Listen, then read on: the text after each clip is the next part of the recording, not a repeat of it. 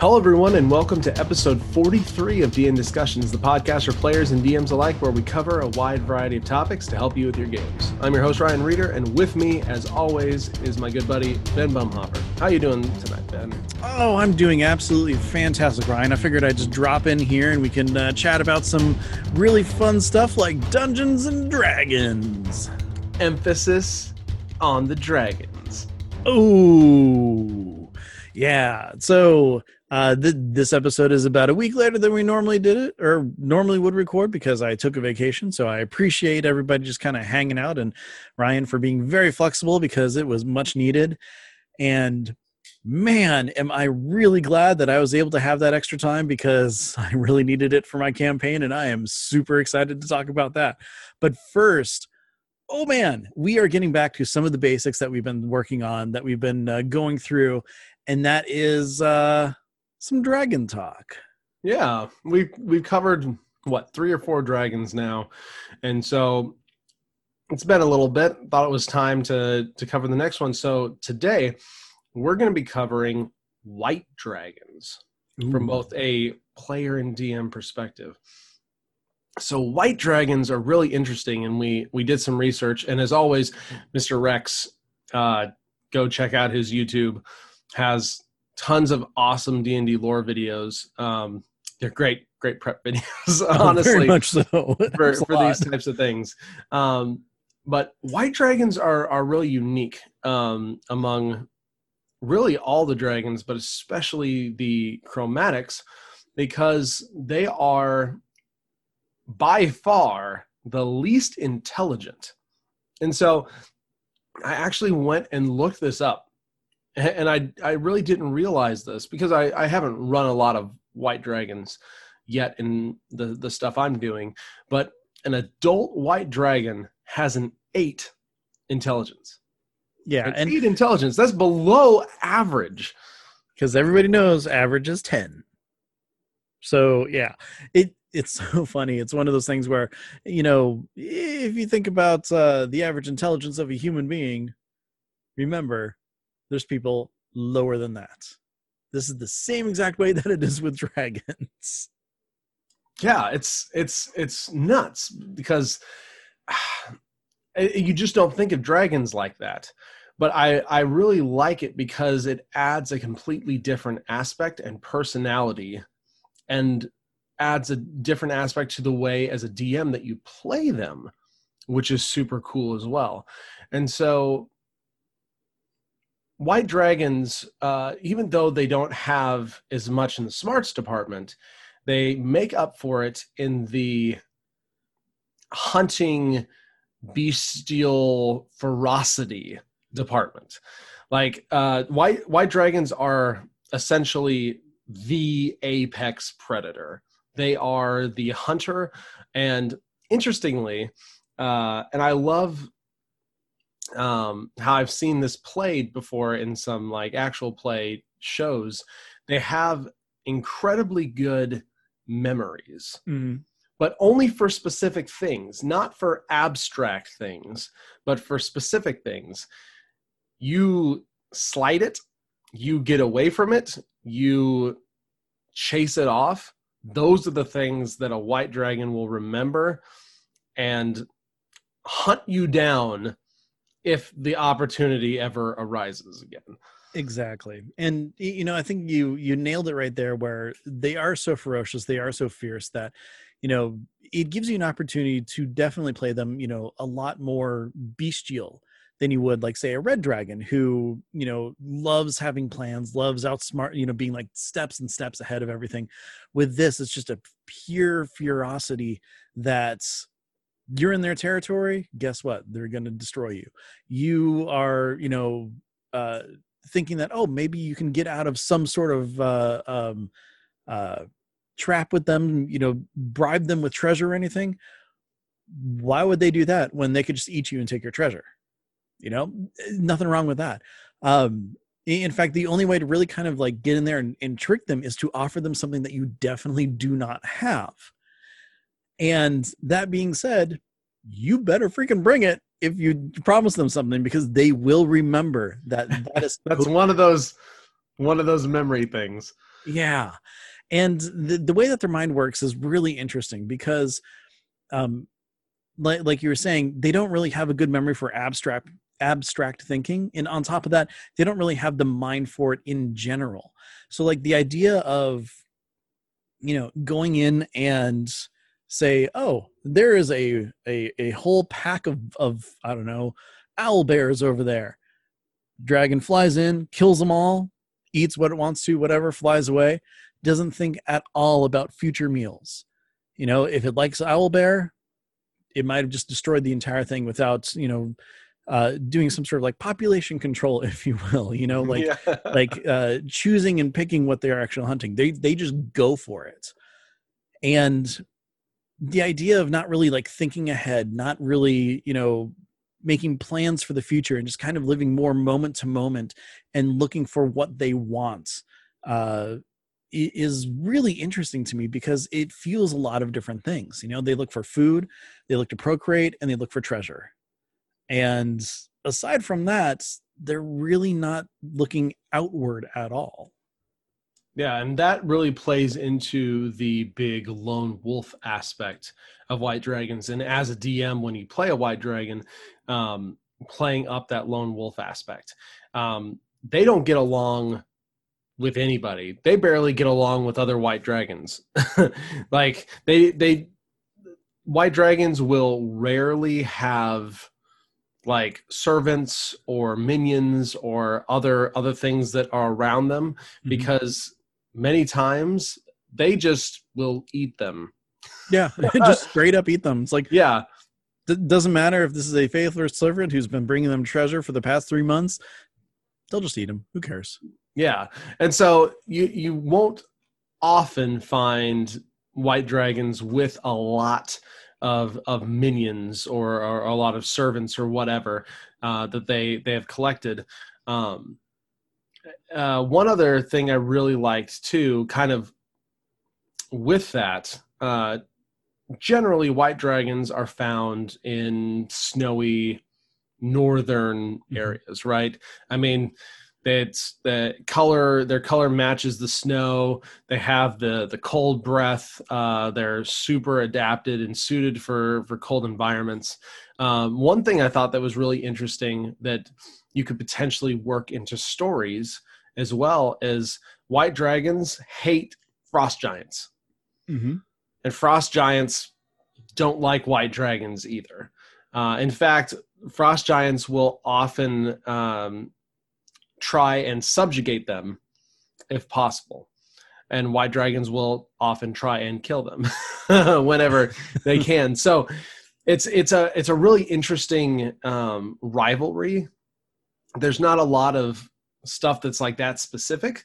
So that could actually be a, a, really cool thing you could potentially play up as a plot point, as a story point, if your adventurers are in in the Great North or whatever. Um, especially lower level, being able to see like the big cinematic battles taking place in the distance or being basically present for oh, these two like apex creatures fighting and and dueling and just like the the the sense of scale to the world because both are gigantic Mm-hmm. Uh, so the sense of scale, the sense of there is more here than just me, and that there's more here that is far more powerful than me.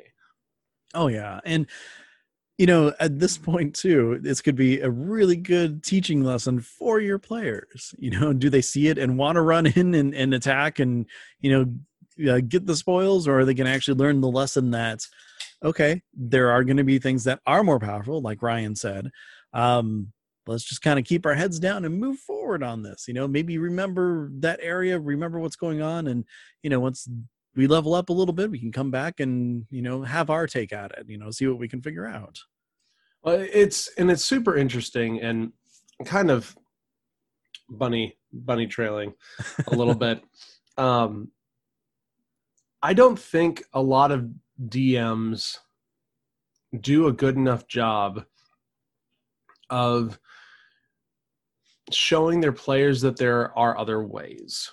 Mm-hmm. Like, like a lot of times, parties will go. There's a combat. DM is DM is putting a combat before me. That must mean it's balanced. I'm going to fight it. There's, I, there, there's so many other ways to deal with those things, whether it be socially or honestly just at the end of the day running away Mm-hmm. i it, and it's as as i've played in groups and as i've um dm people it's it seems like it's very unnatural for players to want to run away or feel like it's okay to run away does, Yeah. does that make sense No, totally. I mean, eh, look at it this way: a lot of people are coming to D and D from like video games, where the game is you go in and you defeat the enemy. Otherwise, the game doesn't move forward. Whereas with this, it moves forward regardless of what happens. You know, it, it could actually be uh, a TPK, and then the story continues on at some point, and then either you know a new party will pick up where they left off, or go into a world that's been changed because of that failure. And getting that point across is kind of challenging at times, especially if, you know, well, you're like me and you're not super great at combat balancing. So even if it's something that they shouldn't go into, they could probably go in and still win. They might get more hurt than they're normally used to. but, you know, it, uh, making sure that they have that option is very important. And I think that's, again, also following you down that bunny trail there, um, I think that's giving them just open free will to do what they want in the situations kind of helps them realize that a little bit more. But you're right, when it does come to combat, that's not the first thing that'll come to mind. and i think as a as a dm you can use some cues to help with that descriptive language like this foe seems incredibly powerful Mm-hmm. to you or this is a legendary creature or you know something like um the odds don't appear to be in your favor Yeah. it's, it's basically the dm voicing like that little voice in the back of the player's mind type thing as they're going into a combat or while they're in the middle of a combat because retreat during combat is also a viable option Mm-hmm. If it needs to be And can be a lot more difficult than just avoiding it in the first place. yeah yeah not not everything and i and i love that you brought up the video game mentality not everything is necessarily fight to the death Mm-hmm. because in d&d for the most part there's no reloading the save after you fail the first time and trying again Yeah. Like, Like- you might have a little of that with resurrection and and stuff like that but that's that can bring costs that can bring um it, it it's just it's not the video game mentality. I can't save before the big boss go in fight i crap i did something wrong or we got tpk'd Quick let's load. reload yeah and and try again it's it's a living story that continues on. Mhm. it's not a it's not a video game. So i just kind of wanted to throw that out there because white dragons especially um can be great tools for this because they are that aggressive incredible hunter that you can use as a as a backdrop. And i mean dragon of icespire peak the the module um, that's a white dragon. And it is used as a backdrop throughout that whole module kind of always in the background potentially popping up at a at a place you are. And you can't handle it at the beginning if it if it showed up. And you have to hide you have to run and so having things like that and just in this case specifically like a white dragon is is a really cool way to get those types of things across and just show the variety in your world Definitely. Speaking of variety, though, uh, hopping back down the bunny trail more towards white dragons again um the variety of a white dragon's treasure is something that's actually really cool and really kind of interesting because uh, a lot of it has to do with uh, things that are like ice like like they're so into that sort of reflection that sort of you know like clear faceted look and everything that you know they love diamonds they love things that are white they love glass even which is kind of interesting you know they like mirrors just the things that reflect and, and do all that. But what's even cooler no pun intended is that they actually freeze their treasure in ice. Yes. Super super cool because that can add a whole layer to the layer. Mm-hmm. both doing it tonight. Uh, for for either a party that stumbles upon a white dragon lair where the white dragon is not present at the moment it's not like you can just walk in and take treasure it mm-hmm. may be buried under feet of ice where you can describe as you walk into this like giant ice icy chamber as the party looks down you just see glittering of thousands upon thousands of coins amplified and magnified throughout the entirety of the room as you look down and it may you may have to chisel out just to get to a single coin mm-hmm. or something like that it's it's not it's not like the the classic Smaug sitting on a pile of gold exactly. and kind of and kind of like burrowing into it and digging into it this is like it's it's like the lockbox around around the treasure uh before you can even get to it yeah and it, it's funny too because like one of the big reasons why they do that too is just you know for protection but also because of the way that the different reflections shine off and the way that the ice works, it looks like their treasure is actually amplified so that they have way more than they actually do.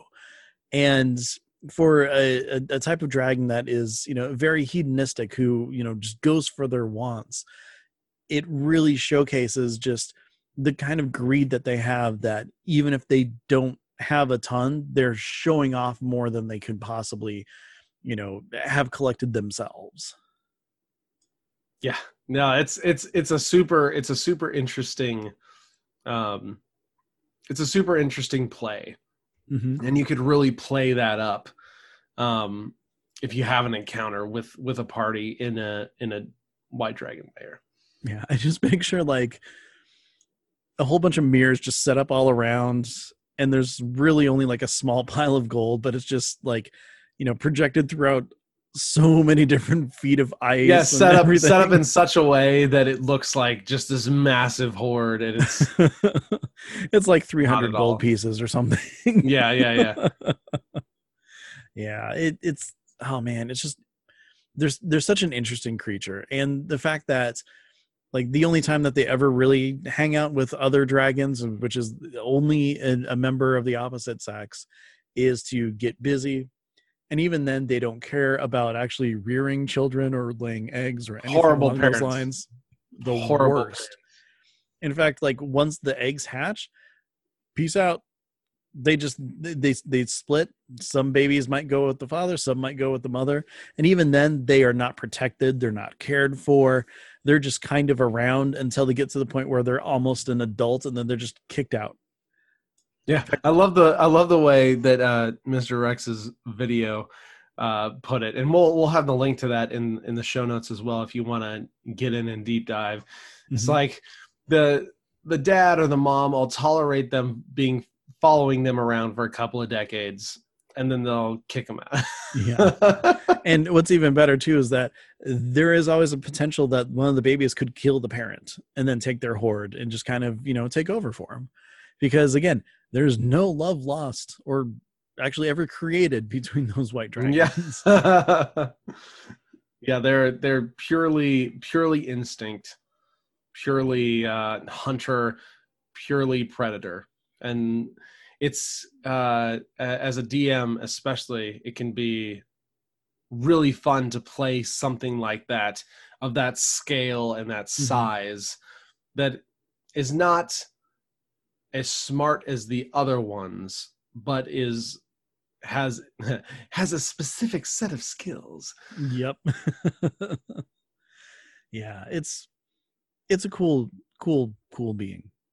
Again, no Cool pun dragon. intended. Yep. Cool dragon. Yeah. Um yeah, so that's that's white dragons. If you haven't used one before and you've got uh some snow or a cold environment, think about it. Could be could be kind of fun. Oh, I'm Uh, trying. I'm thinking about where there there might be one or two in my world right now. Yeah. They're they're there. They're waiting around. You never Oh, yeah. know. Party Yeah, might th- be there. Go go there eventually. There's more dragons in my world than my party knows about at the moment. I'm pretty happy That's- about that. That's how that's how it always is. Remember that every NPC is a secret dragon. yeah, I saw you tweet that today. I'm like, that's good advice. That's good advice. Every Yeah. single one of them, Every single one of them. The whole world is dragons. except for the party. Yeah, they're they're they're the odd ones out. They're just all all the dragons are just playing along. yeah, exactly. Oh gosh. It's like a really horrible, like draconic version of the Truman Show. Yeah. oh, look at this cute little adventuring party. Quick, places, quick, you're supposed to be the uh, the old elf woman. Oh no! You're still scaly. Hurry. oh gosh, that would be that would be super funny. You know, I'd watch that. Yep. Somebody, somebody, uh, someone needs to make a Dragon Truman Show module. When you do, let us know because we'll play it. You know what? I think someone just might. That'd be that'd be pretty awesome. And speaking of modules, uh, that's a good segue to dive into our next topic, um, which is drop-in adventures. And this is this is kind of a, a really interesting topic, and I wanted to bring it up because um, Candlekeep just came out, and Candlekeep is basically an anthology which is just a bunch of standalone adventures of, of various levels. Um, and they're fairly setting generic, uh, or at least would be easy enough to tweak. And so the whole idea with these types of things, um, examples like Candlekeep, uh, Arcadia, the MCDM one has been putting out single single module stories. Uh, Adventurers League, DM's Guild has a ton of these little of little standalone things. Um, these can be used to supplement either a module you are running currently or a homebrew world, and they're awesome because they can really help you get over the hump of like creative blocks or i'm working on something big but it's not ready yet uh, or i don't know what to do next. These types of things can be like really great drag and drop into whatever you're doing and most will require no to minimal reskinning to kind of fit within your within your place and then you can use them as little side adventures or use them as bigger parts of your story and it's a lot less work Mhm, exactly. And I, I think the the big thing that you really hit on here is that there's very little that needs to be reskinned. But I think adaptation is really one of the biggest keys to these.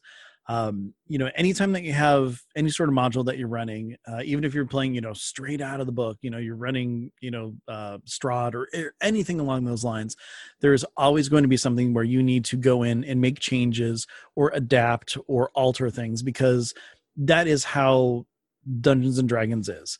You know, nothing goes according to plan. And gosh, I don't know how many times that I've come up with a plan, even in my, you know, homebrew thing, that everything's just completely just off the rails as soon as the players get into that. So I have, I have to imagine that the actual percentage of DMs and parties that run a full module exactly as the module is written has to be like next to none. exactly it's in the low like single digit percentages uh, you know something along those lines so you know read it through make your make sure that you're familiar with that you know uh small adventure module whatever you want to call it you know the drop in adventure. And as you're going through kind of you know make some notes look at what you need to change or what you can just completely adapt and put into your game. Now if you're using another module and you want to throw this in in there great. Again look at what you can adapt it fit it into the setting and uh, kind of play with it you know make it your own even though it is something that is fleshed out that you're running your your players through for some fun. And i mean it, it there's not too much more to say in that regard other than just it's yours at that point you know? Just like any module that you're running anything along those lines you are in charge. Make it work. Yeah. And um I'll, I'll go back to Candlekeep because Candlekeep's a great supplement for these types of things because it has a very wide spread of levels mm-hmm. for adventures. Because when you do this, you'll of course want to find something level appropriate for for your party because if it's not, then it's extra work to do whatever scaling. Yeah, scaling. Yeah. So if you're if you're looking for, I need some easy content for my campaign while I get through a creative block or while I work on a larger story piece or something like that, or the, I want something completely different than what we've been doing, just kind of as a little break uh, to to kind of break up the the momentum or break up the the the terrain or the the setting or you know whatever. Um, you can usually and again I I have to just really point to the DMs Guild because it has so much great stuff in it. There's stuff for all levels, one through twenty, uh, that are just standalone one shots or or little mini mini sessions that you can take and okay, cool. Here's a session of content or two sessions of content or three sessions of content, mm-hmm. and that can give me time to do other things or that can give my players a different experience and make and maybe like I'm super busy in my life right now and I don't have a lot of time for prep. Okay, cool. I can grab one of these and then kind of direct the party towards it and then run it without having to do a ton of preparatory work. Yeah. And one of the neat things about it too is that not only does like a side adventure kind of shake things up it you know it gives a, a, a, fresh new setting fresh new area for the players to kind of play around in. More so it can actually really open up more doors and like kind of reboot some of that creative thinking for you as well. You know based off of things that happen in that you know that drop in adventure it might open up doorways to you know uh, new character paths or or ways to tie into a character's background that you weren't even thinking about. And you can take that bit of, of story and adventure and move uh, aspects of it forward into your own campaign. You know maybe in let's say candlekeep they they find one of the books that you know starts the whole adventure and that turns out to be some sort of you know key into a different sort of society because you have one of these you know um, specific books that maybe an order is looking for and then you instantly have a, a, a new uh, faction that they can kind of work with. Uh, and that's me not running any of these yet and just the idea of you know something just out of the blue you know it's those types of things are great way to pull new stuff especially with mm-hmm. homebrew pull new stuff into your world that then you can make your own or then you can flesh out but you don't have to completely come up with from scratch mm-hmm. it may be that you run this little one or two session thing somebody else did it's got this really cool thieves guild and at the end you take some of those characters you take the organization as it is and boom you plop that into your world and keep it and now exactly you've got a whole new thing that is now uniquely yours. Mm-hmm. Uh, one of the things I said on a previous uh, episode is, you know, the less world building that you have to do, that's you know you can get help from your players with, where you build something together, makes your job that much easier. Being able to pull from different adventures like this again makes your job easier and it helps populate the world with adventure and fun and story content for your players to you know mess around in yeah and that's uh, that is one thing that you can do with even the official campaign guides Mhm. um, even if you're not running a, a game in Wildemount or in uh, theros or i don't know one of the dread domains and, uh, talk about uh, the the new book kind of that's going to be coming out soon. You can still pull from that and pull from those things or pull interesting factions or people or settings or plot hooks and pull them into your world as a way to cut down on the amount of work that you have to do. Exactly. Because we're all we're all about lazy dming here That is very true. And you know, that's also one of the reasons why on D&D Beyond I have everything unlocked because I can just pull from anywhere to just throw in, have fun and uh, you know, see what sticks and what really works in my world. So, definitely recommend that. Um one thing I will say too is uh, kind of jumping into this as a player perspective. Um, there are different things out there like um, Adventures League, um, you know, just different games that are pickup games that you can find in, you know, like gaming shops. And well, maybe not as much right now, but pre pandemic, this was definitely a thing that was happening a lot. As the world kind of uh, equals out and, and moves past everything, you're going to see this more often too.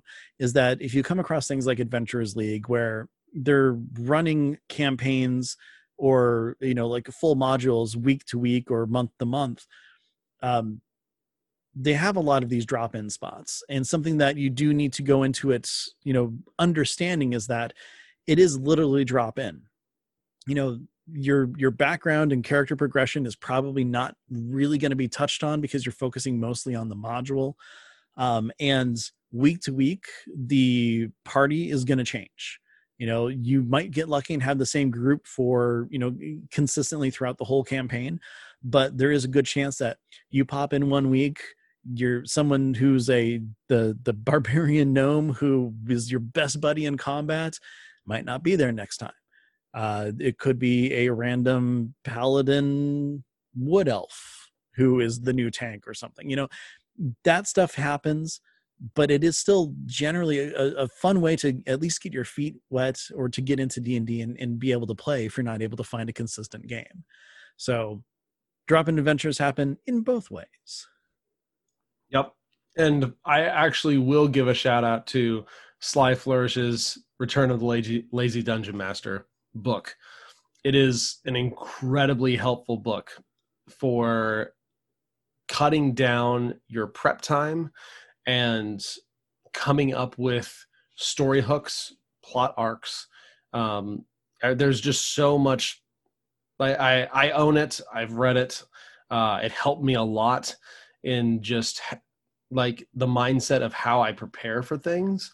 Um, and so I, I highly recommend that one if you're looking for ideas or ways to cut down prep time or to uh, streamline your prep time. Um, Sly Flourish, Return of Lazy Dungeon Master, highly recommended. We'll have a link to that in the show notes on dndiscussions.com.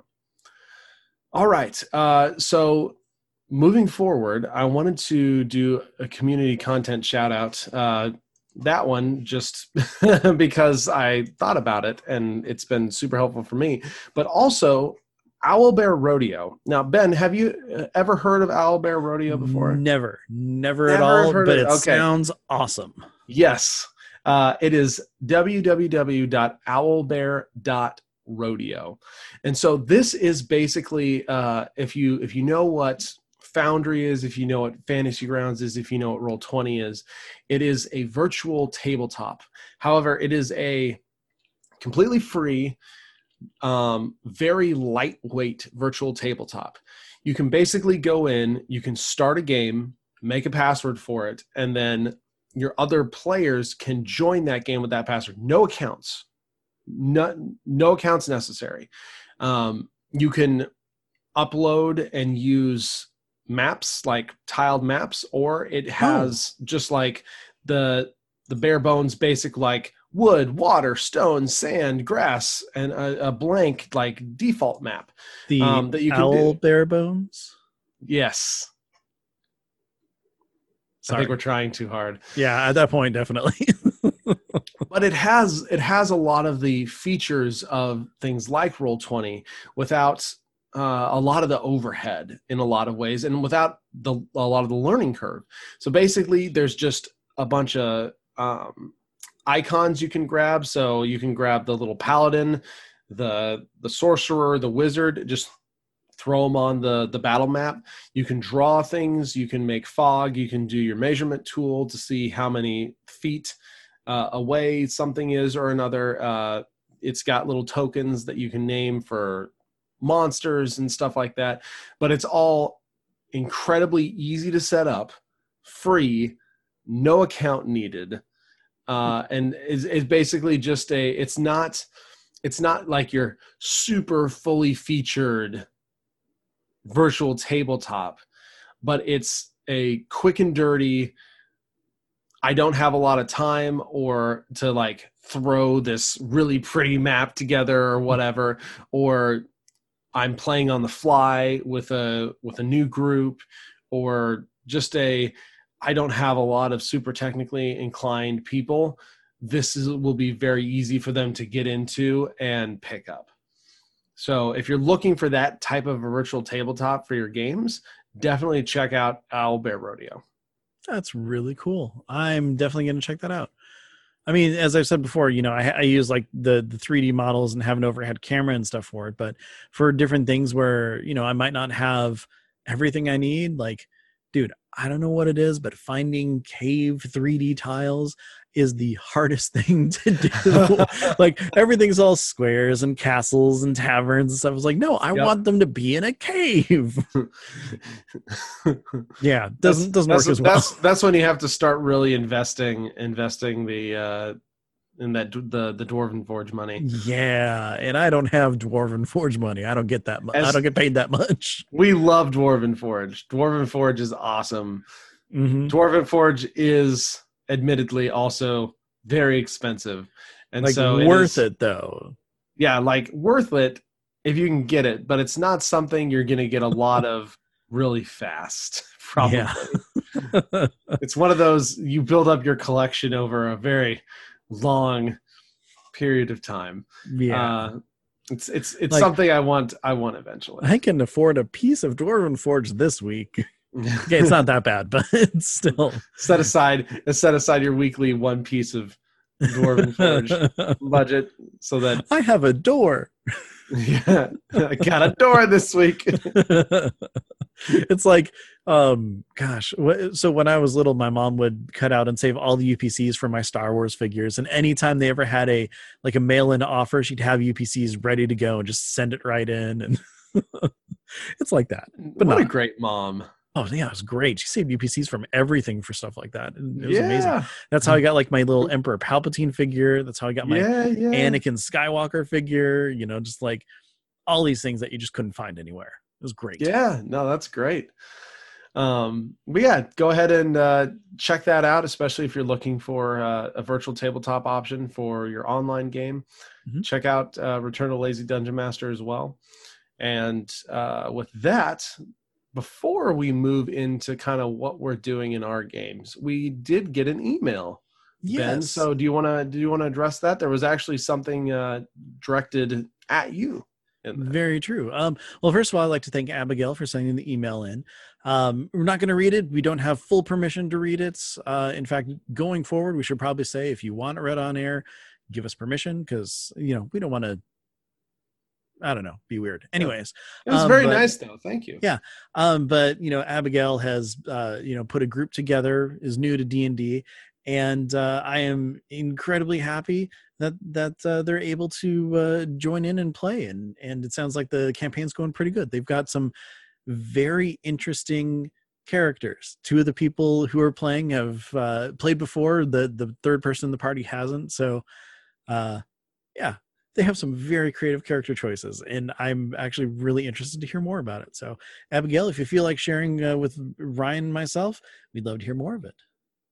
But reason I'm uh, introing this is because Abigail actually did say that um, they're very interested as to what is going on in my campaign with the you know that that whole missing player with the the journal that was found in that extra uh, bag of equipment and so jumping into what we're doing in our games ryan i got to have a conclusion to that oh on saturday. let's, hear it. This this is probably exactly what they were wanting to hear because now you can kind of reveal the whole exactly the whole Okay, so um, listeners, if, if you if you've heard kind of what was happening and had an idea of what was going on, uh, I will say that it is a monster called a false hydra. Now, it's not actually a um, an actual sanctioned Dungeons and Dragons monster. It's something that was you know kind of gosh, I actually don't know where the idea came up from it, but there are uh, quite a few different versions of it uh, that are homebrewed on D and D Beyond and I found one that worked well for me with you know stat blocks and whatnot that I was working with. But the idea behind a false hydra is that it is if you've ever watched Doctor Who, it's kind of like the silence. If you haven't watched Doctor Who, I'm going to explain it anyway. But the false hydra is this you know monster with a, a whole bunch of heads and necks, you know, like a, a normal hydra. But at least one of these heads sings a song and it's essentially a perception filter. It changes reality and what people within a certain distance see and experience. Uh, now, for me, the stat block that I used, it's within a five mile radius. So, you know, huge, huge area.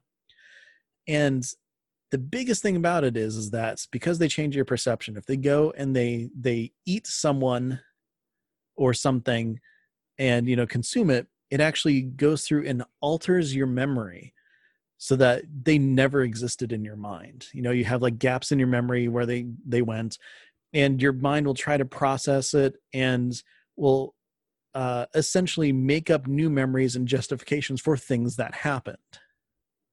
So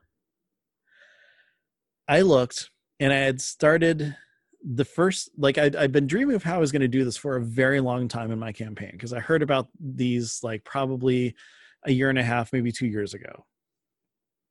So i looked at the first mention of where my party got this this necklace this thing called uh, gilly's periapt of healing and it was in august of 2020 so the idea behind it is, is that they went to the Temple of Bahamut as they were leaving on a mission to go pick up one of these orbs that I've been talking about in the campaign.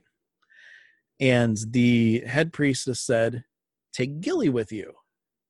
And how they rationalized it in their head was everybody got this necklace, and periodically throughout the campaign from that point on, it like magic would emit from it, it would heal and and do different things. But in actuality, what was really happening was this little gnome cleric was traveling with them who was the the source of all of that so i've been uh, writing different encounters in this journal throughout that whole time you know uh, talking about you know oh i did been this making so and so said this journal and, yeah like this is not just like oh this is a journal and you kind of just like yeah this entry was something like this today you have literally been writing a journal yeah, yeah, I have. In fact, um, pop it open really quick. It is uh, in Microsoft Word. It is well, it's only eight pages long, but there's a ton of different entries. Um, just you know, talking about their different uh, experiences, uh, like deep conversations that they've had with this character. Um, I, I chronicled like the the month of downtime that they had, uh, their adventure at the carnival that was going on and then you know their their journey towards this place called the Everwilds. So, um, Briar's Bluff is the town where this false hydra came into existence.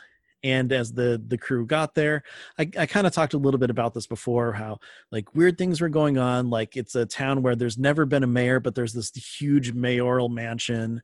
Um, all the the buildings are like pristine and and you know well kept and everything.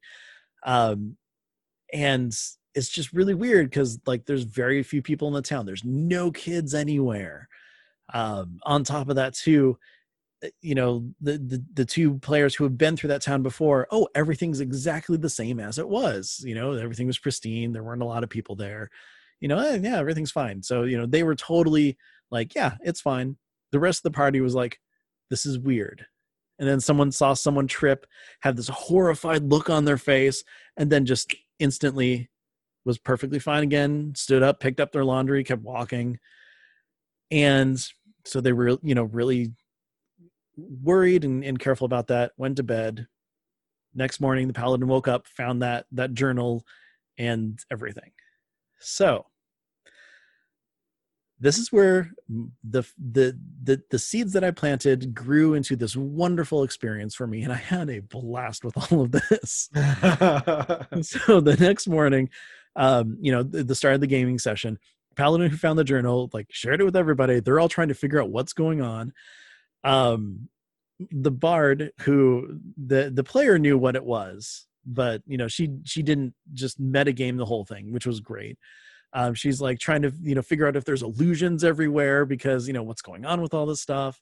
Uh, they finally came to the decision okay we need to go check out that mayor house because things are weird here and you know why would this giant house be there without anybody living it without anybody governing the town all this stuff on their way downstairs they see the shot or the the innkeeper and our cleric notices there's a painting on the wall that has the innkeeper his wife what looks like would be their kid and then like a guy who looks a lot like the innkeeper. So like either a son or a brother or something like that asks the the innkeeper about it because you know he doesn't have a kid.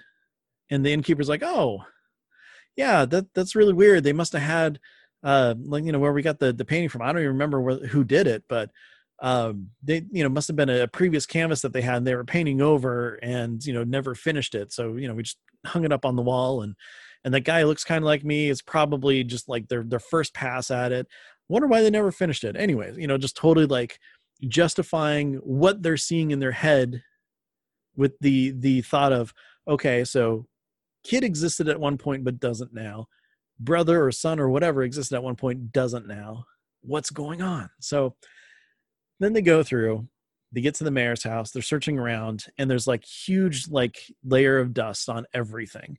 But there is you know like bedrooms that were kids rooms you know obviously like a, a, a you know fa- family had lived there at some point.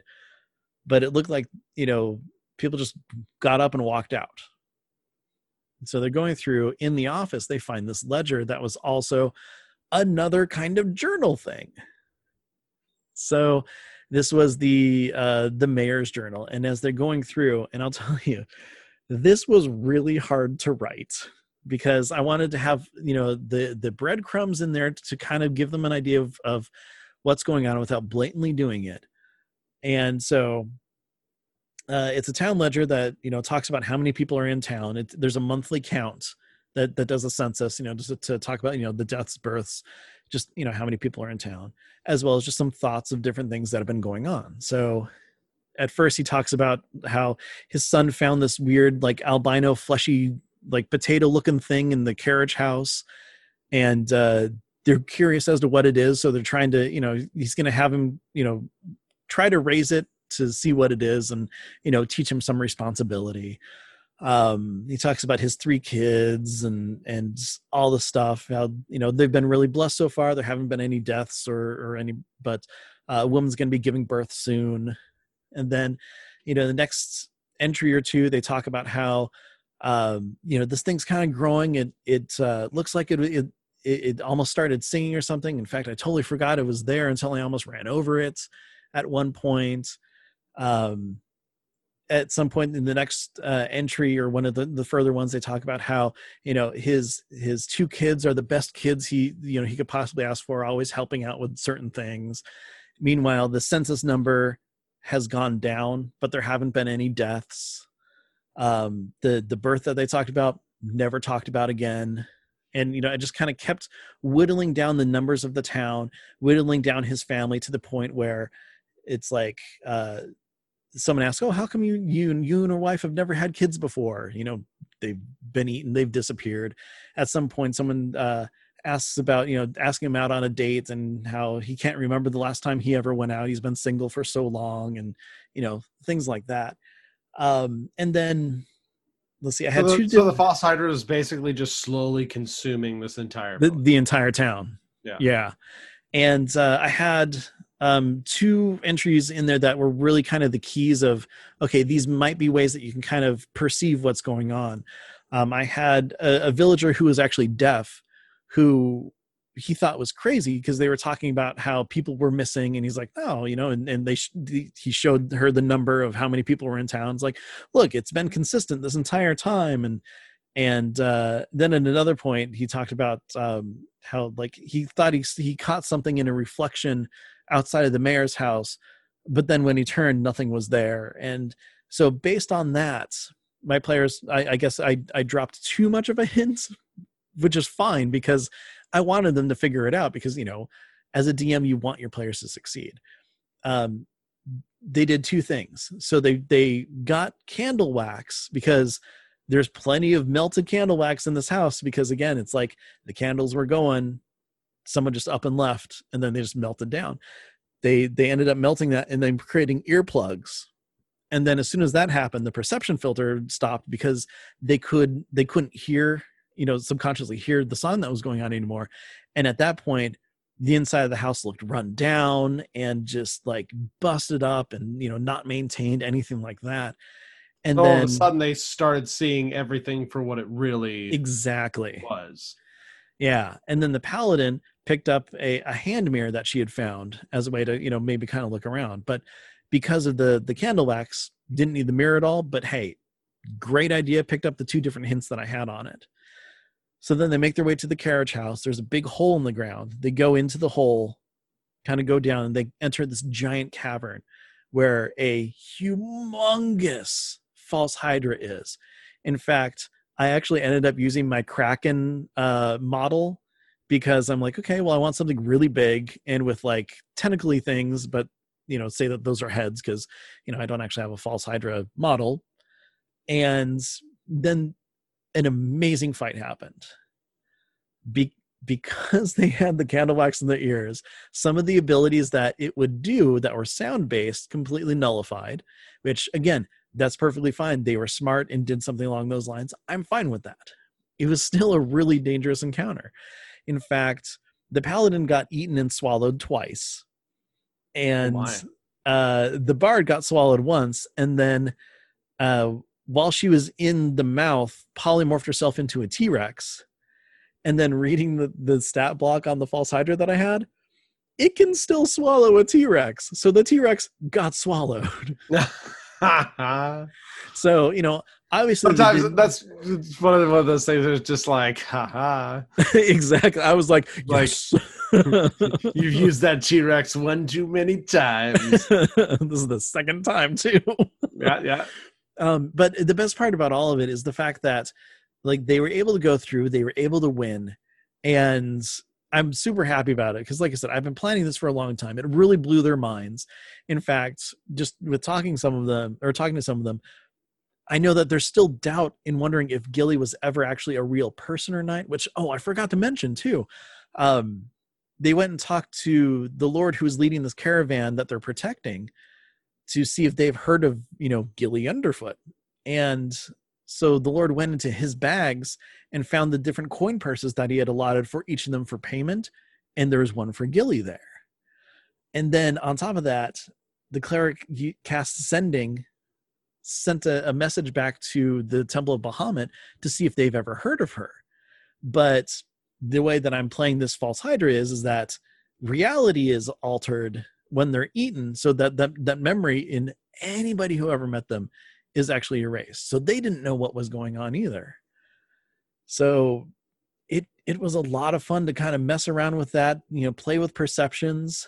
And so we ended after the combat next session we're going to pick up with them coming out of that hole the reveal of the town where like half the town is in shambles and ruined and trees are dead and all the stuff but the thing is, the townspeople are not going to remember the missing people, but they're going to see this going on. So it's like, how's that going to play into everything? How are they going to deal with it?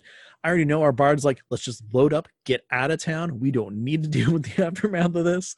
And my cleric's like, well, we got to tell them, you know, that's it's like, that is, that is emotionally rough. Yes. I mean, it, and the thing is too, it's like in the lair, there's just all of these bones just all over the place. The cleric went through digging, looking for things, and like he didn't find much, just like, you know, a little bit of torn cloth here and there. There's like an, an acid eaten um amulet of Mielikki because the the temple here was actually a temple for towards Mielikki.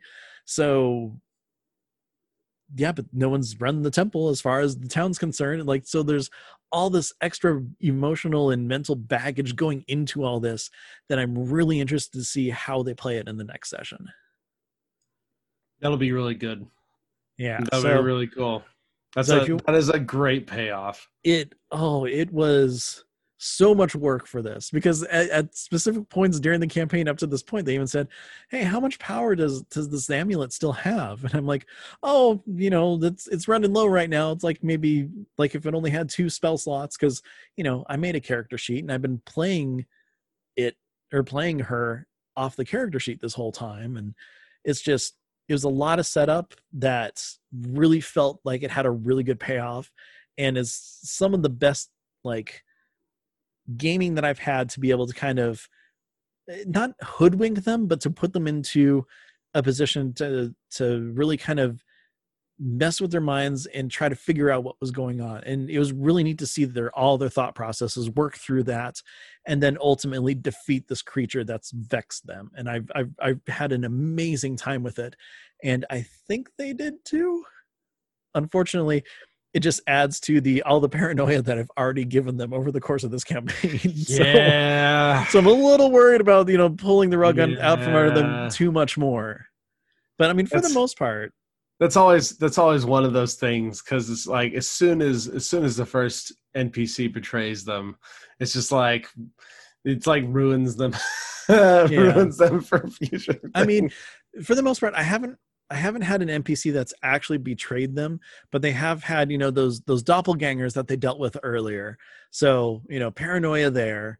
They have paranoia because, you know, they went through a portal and left half their stuff in another town. And now with this. So it's like I I don't want to overdo that.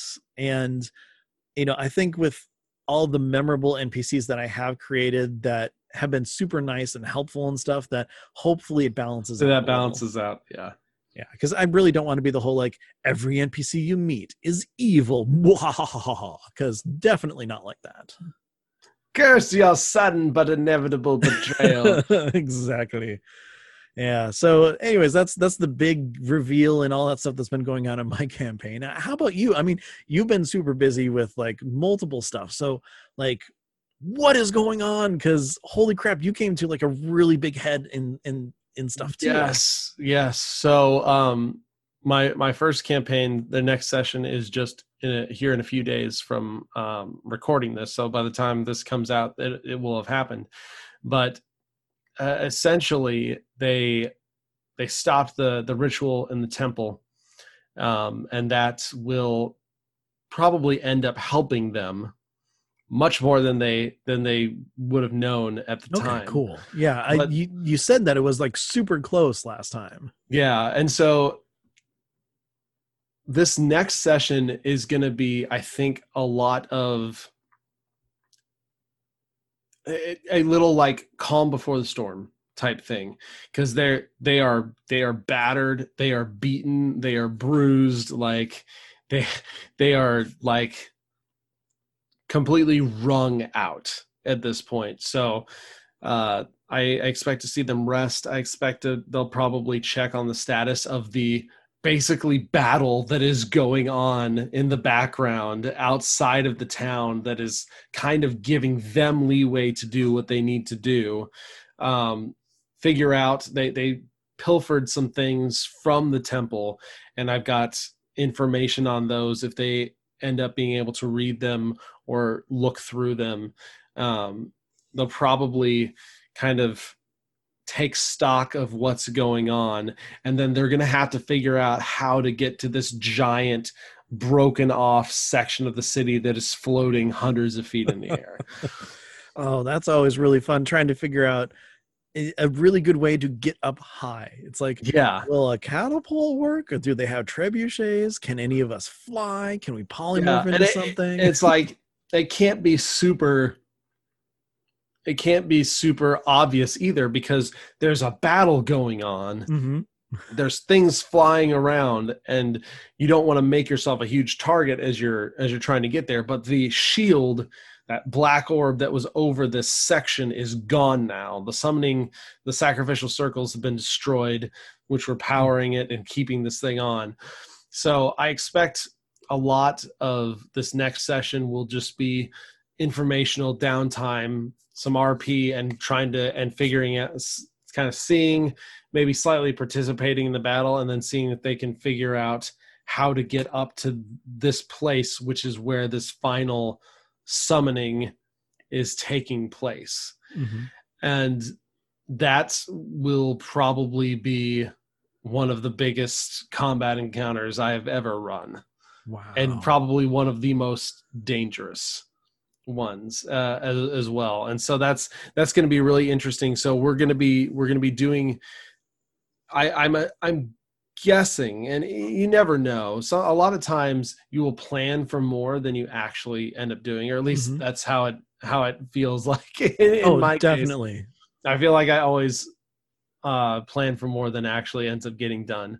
But I assume that that type of thing will take most of this session. Potentially, I could see another session, but um, within the next session or two, I expect the final culmination of the second arc Mm-hmm. of the of the campaign to to take place. And we're like you know level 12 13 now. We're starting to get up there.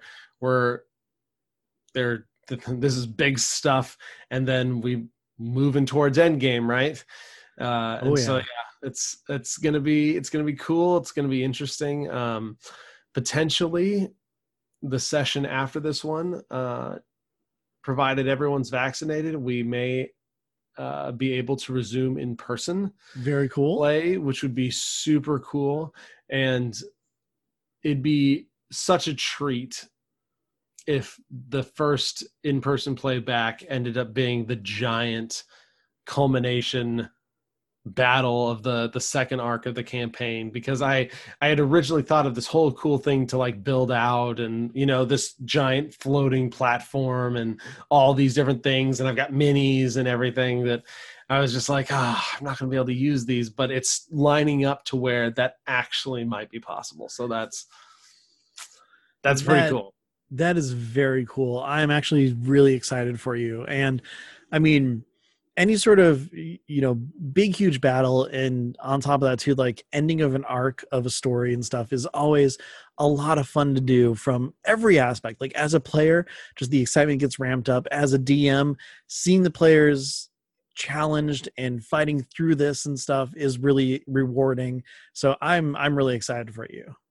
Yeah that i'm i'm really looking forward to that one. And then my my my second campaign are currently in the middle of a heist which has been super super fun. We we did that session this this the first session of that this last saturday. Um and they they did the party approach where they went in and they're trying to thievery from within basically Mhm. instead of coming from the outside and going in. So lots of lots of uh fake personalities lots of lots of sleuthing lots of trying to avoid notice uh running into the patron of the party who is incredibly powerful in her own right and barely managing to squeak by without arousing suspicion. Uh it's it's it's really good. They uh they ended up finding the main vault. Uh they and they at the very end of the session they were able they used and i, I have to they used an incredibly cool combination of silence and knock. Oh that's actually really interesting. And so the cleric cast silence around the door, and the wizard stood back far enough to not be in the cone, and then used knock to open the door. And usually, knock emanates this super loud sound 300 feet, which obviously they're trying to steal stuff. They're at a party. They don't want that noise to happen. And so I was like, okay, so if silence is over where knock emanates from, then it is silencing all sound as soon as it is created. Yeah, makes sense. Yeah, That's so really that's- creative. so that's so that's how I ruled it, and it's super super creative. So they they threw silence up. They used knock because it was a very intricate door. Like they tried, they tried to get in. Very intricate door though, and they they weren't able to to get in um, with conventional means. So they used that. They were able to open it, and that's where we ended ended the session off. So That's looking forward very cool. in a in a week or two to uh, doing the the second half of that. Well, very neat. It, it sounds like you had a really cool, like overall, like scenario set up for them. With I'm assuming multiple ways and different ideas of, of- Oh, of yes. ways to get in. So Oh yes, and there's there's a lot there's a lot more to it that we haven't gotten to yet. mhm. And so now I've been I've been pretty pretty happy with with how it's turned out so far. They rolled really well, which is good. but uh, honestly, they they took the whole like first 30 or 45 minutes of the session to plan.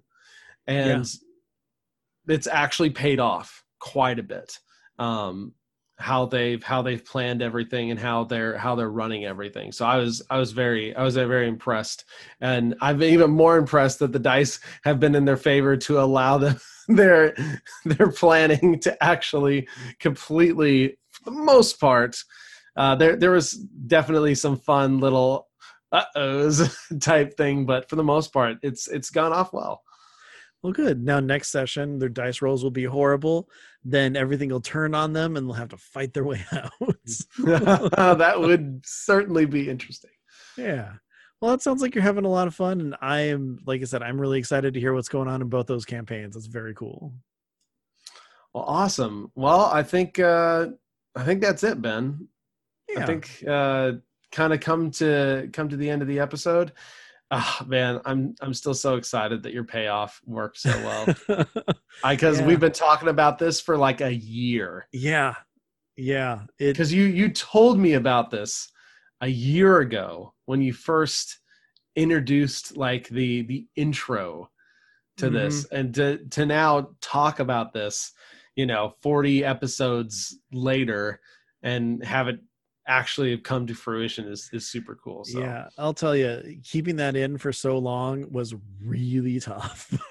I know. And again, D and D tip: find yourself a DM friend Mhm. that doesn't play in your game that you can talk to and Yeah. tell crap like that too, And because it is so hard. Otherwise, I mean, I have my significant other and then my best friends in my group. So it's like, who do I talk to about it?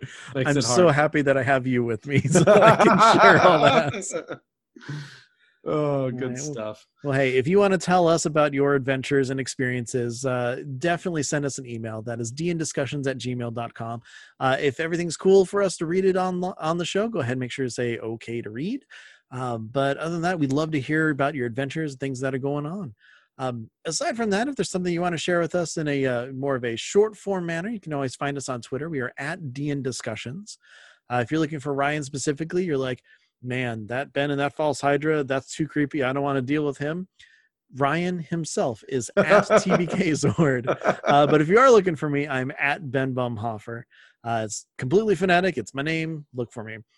Uh, if for some reason you're listening to this and you're like, well, golly gosh, these guys sure talk a mean game, but I don't know if they can actually play a, mean game or you know a good game. You know, either way, um, make sure to check out Plus Five to Hit. It is actually a persistent campaign uh, podcast that we're both on, and I gotta say, stuff is really starting to fire up in that campaign. It's a lot of fun. We're really enjoying it.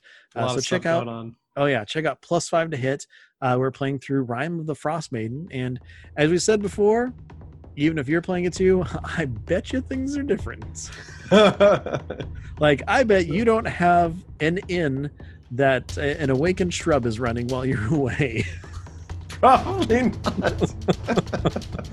yeah, D and D, love that game. oh, good Uh, stuff. but if you're looking for the show, this is your first episode, and you're like, hey, this is episode 43. There's 42 others. Hey, guess what? You can find them on dndiscussions.com as well as on anywhere that you're looking for podcasts.